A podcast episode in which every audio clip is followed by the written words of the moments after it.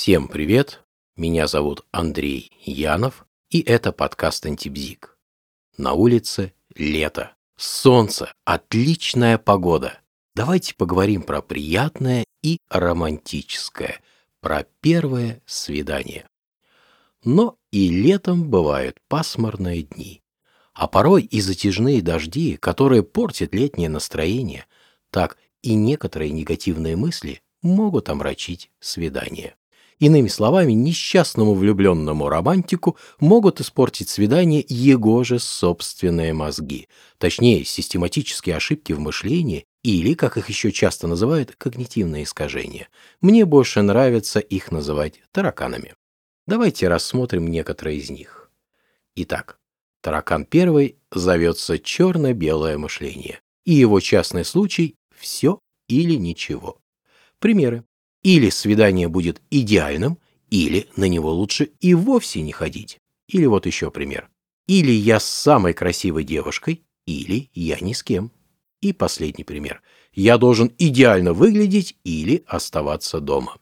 В итоге несчастный романтик на самом деле остается дома. В чем проблема?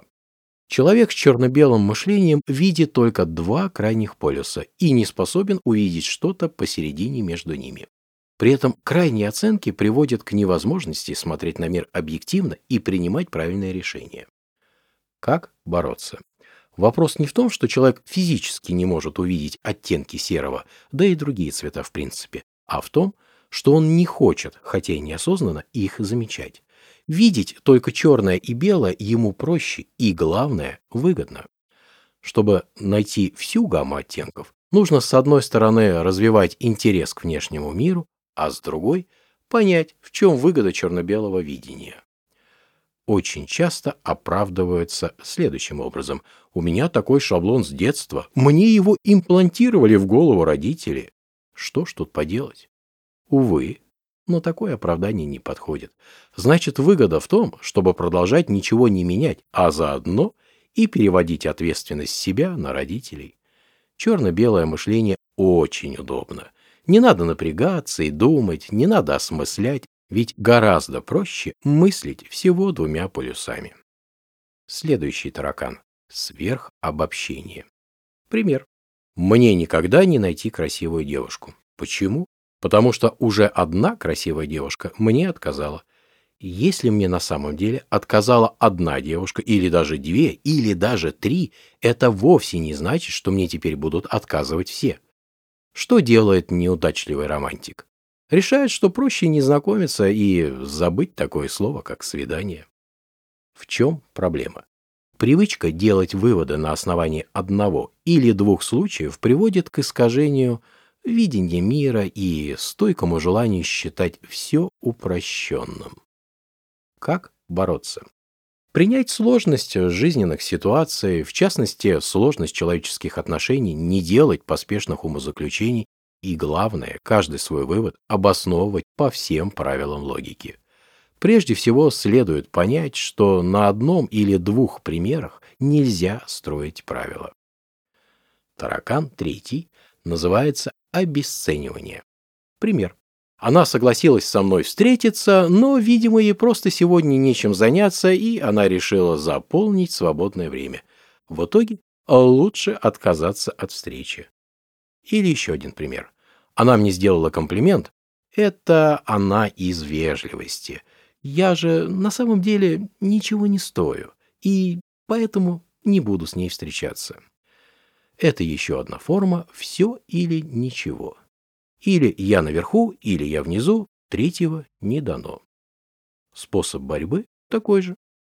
Следующий таракан зовется преувеличение. Когда этот таракан веселится, то все раздувается до огромных масштабов, после чего кажется жутко пугающим. Иными словами, это про делание из мухи слона. А когда слон огромен, тут уж не до свидания, мысли совсем о другом.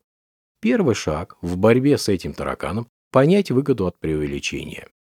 Следующий таракан – завышенные ожидания.